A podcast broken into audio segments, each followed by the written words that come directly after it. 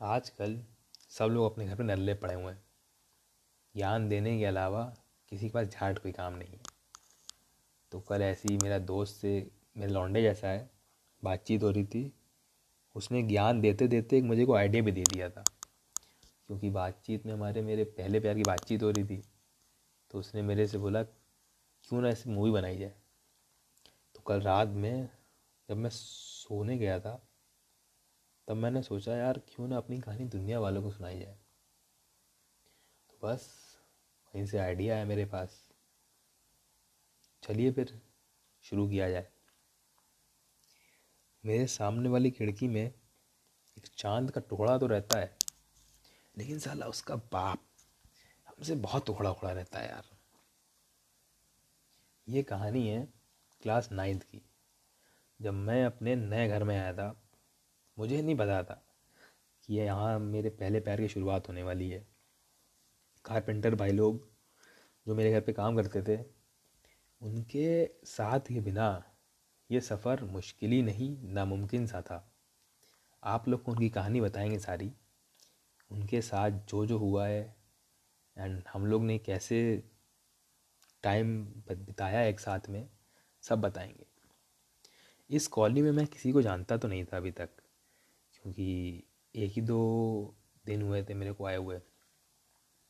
तो शाम को मैं बोर होता था, क्योंकि क्लास एट्थ का सेशन ख़त्म हो चुका था और क्लास नाइन्थ का सेशन स्टार्ट होने में टाइम था अभी। तो शाम को कारपेंटर भाई लोग जो अपना काम करते थे, उन्हीं के साथ बैठ के मैं भी बातें कर बातें किया करता था। तो ऐसी एक दो हफ़्ते बातें करते करते मेरा उनसे बॉन्डिंग हो गई। तो एक दिन ऐसी बातों बातों में उन्होंने मेरे से पूछा कि कोई बंदी है तेरी? मैंने बोला, यार नहीं यार, अभी तक तो कोई नहीं है बट हाँ सोलमेट की तलाश में हूँ। एक तो साला हम लोग उस समय चूतिया थे। पता नहीं प्यार के चक्कर में ट्रस्ट वादे, पता नहीं क्या क्या अनसन चीज़ें सोचते थे। अब साला पता चलता है कि वो सब कितने गवार थे उस समय हम लोग।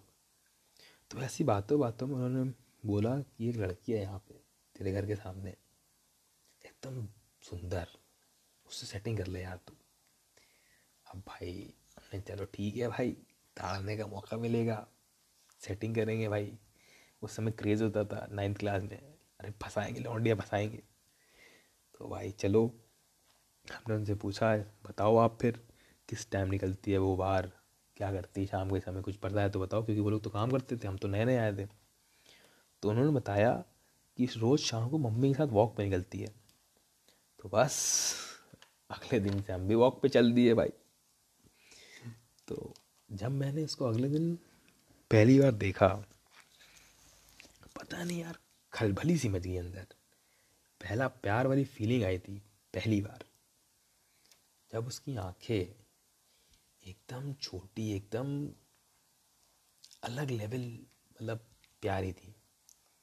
तो और वो बीच में मम्मी से बात करते करते एक बार जब हँसी वो अमा भाई, साला पिघल गए वहाँ तो। फिर गया। रोज़ शाम को पिघलने लगे। वो बैडमिंटन खेलती थी, हम पिघलते थे। वॉक करने के बाद वो बैडमिंटन खेलती थी वहाँ के बच्चों के साथ।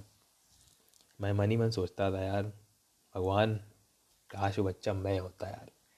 आज मेरा नंबर लगवा दे यार प्लीज़ ऐसे करते करते कब हो गया। वो रोज़ बोर बाहर आती। मैं भी रोज़ बाहर आता। तो आई कांटेक्ट होता था बट ना कभी मैंने उससे पूछा, ना उसने कभी मुझसे पूछा। अरे, लौंडियों की ऐठन होती है यार। तो एक दिन पेड़ में शटल कॉक फंस गई। तो एक लड़का, वो शायद भगवान की, भगवान ही थे उस रूप में। भगवान ने आज तक तो मेरी सुनी ही थी। अब शायद वो मेरे ऊपर दया खा गए होंगे। तो मेरी सुन ली उन लोगों ने। तो वो मेरे पास, वो लड़का आया, कहता है भैया, शटल शटल कॉक निकाल दीजिए प्लीज़। ठीक है भाई, निकाल देंगे। जब मैं शटल कॉक जब मैं निकाली तो मेरा जो पहला प्यार था होने वाला पहला प्यार, उसने मेरे से पूछा वाना प्ले माँ भाई, दिल तो एकदम क्या मतलब अंदर ही अंदर सुकून सा लग रहा था। दिल गार्डन गार्डन सा हो गया था। यहाँ से हमारी ट्रेन चल पड़ी थी। तो ऐसे धीरे धीरे करते करते हम लोग रोज़ खेलते थे। बाहर आती थी, वो भी बाहर आती थी। पहले वॉक वो करती थी, फिर बैडमिंटन रोज़ खेलते थे। फिर ऐसी जान पहचान हुई, उसकी मम्मी से बातचीत वगैरह स्टार्ट हुई। तो ऐसी हमारा सफ़र स्टार्ट हो गया। और मैं दीवाना मन ही मन सपने बुनना भी स्टार्ट कर दिया था मैंने। तो एक दिन खेलते खेलते उसने मेरे से पूछा कोचिंग कहाँ जाओगे? अब उसके बाद हम लोग कोचिंग कहाँ गए? कैसे गए? क्या कांड हुए? सब बताएँगे आप लोग को अगले पार्ट में। तब तक के लिए अलविदा। और नए पार्ट का अगर आप लोग को इंतज़ार है तो please like, comment and share. Thank you.